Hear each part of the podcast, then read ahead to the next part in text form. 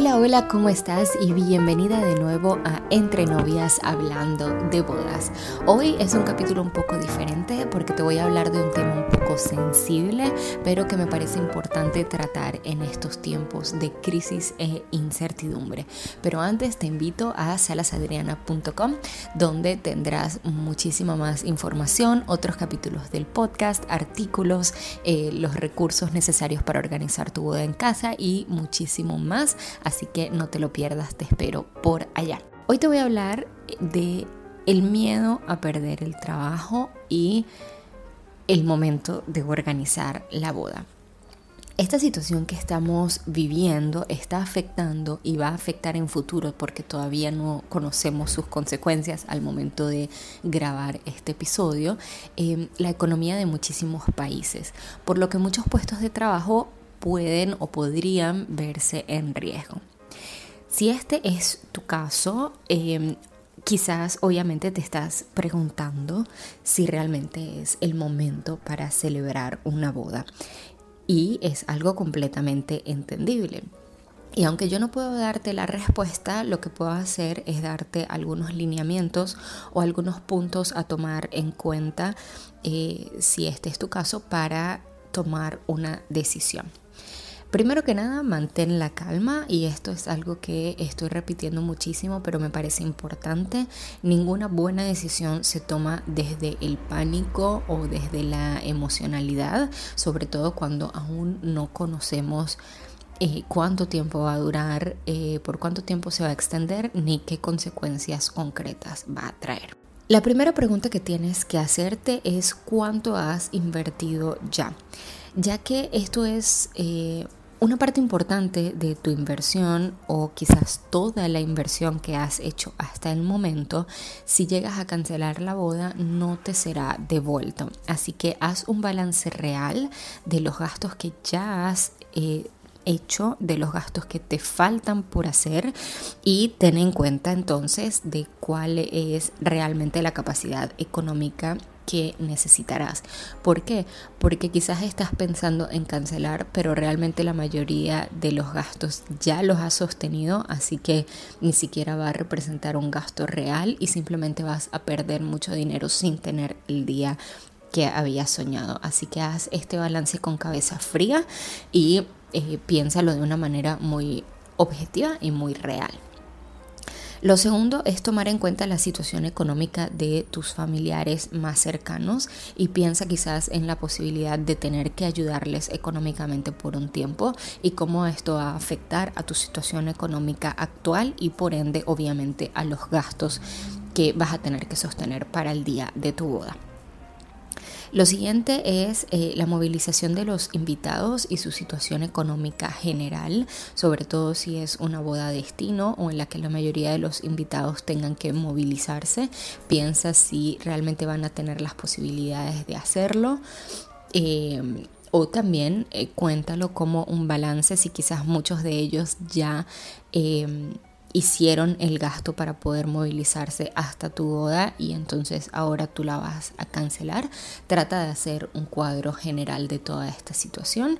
Eh, sobre todo obviamente tus invitados más cercanos que sí o sí quieres que estén allí para ti porque quizás eh, lo que todo esto traiga como consecuencia es una reducción en tu lista de invitados pero eh, las personas que para ti son fundamentales son las que tienes que tomar en cuenta en todos estos puntos. Eh, luego, si tienes invitados con situaciones difíciles que tú conozcas, dales a entender de una manera muy elegante y tranquila que el mejor regalo que pueden hacerte es su presencia y que no necesitas nada más.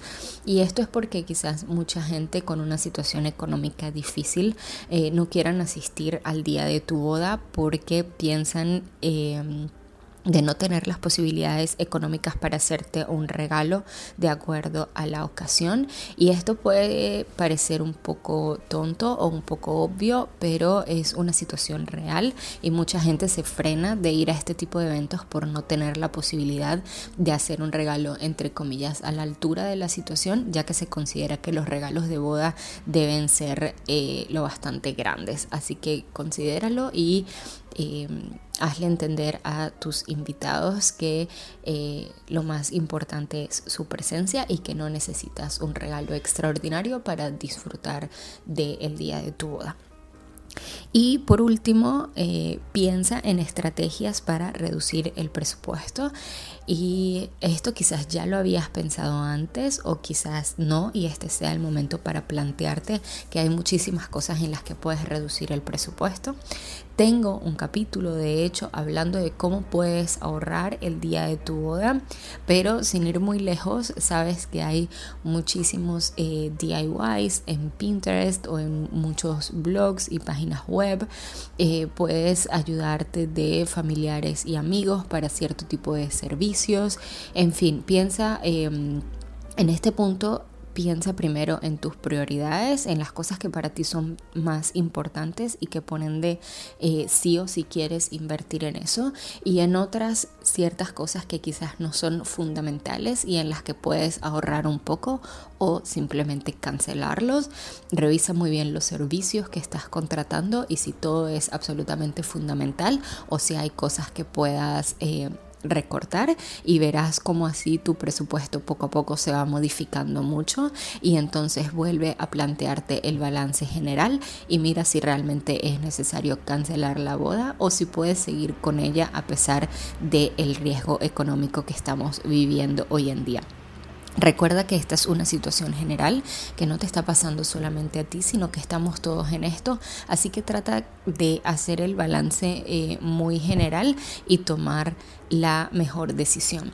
Quizás a veces la mejor decisión es simplemente aplazar la boda lo suficiente para poder tener de nuevo una estabilidad o quizás para ti la mejor decisión es simplemente cancelarla y hacerla en un futuro con más calma y más estabilidad económica y emocional.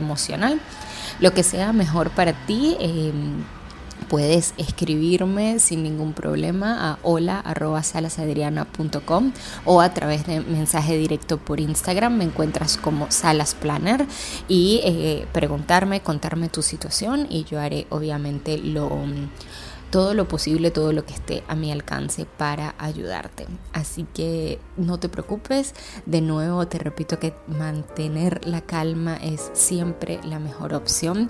Trata de eh, pensar con cabeza fría y sobre todo pensar y evaluar las cosas de la manera más objetiva antes de tomar decisiones radicales. Recuerda siempre que esta es una situación transitoria, que obviamente no sabemos cuánto va a durar, pero que va a terminar eh, pronto, en cualquier momento. Así que no te preocupes por eso.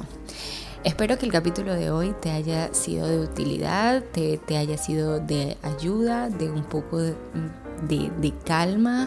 Em, estoy contigo de corazón si esta es tu situación eh, y saldremos de esto como hemos salido de muchísimas otras cosas, así que eres fuerte, trabaja en tu relación, trabaja en ti misma, trabaja en tus emociones y verás cómo todo esto pasará pronto. Gracias por estar en este capítulo, nos vemos en el próximo. Chao, chao.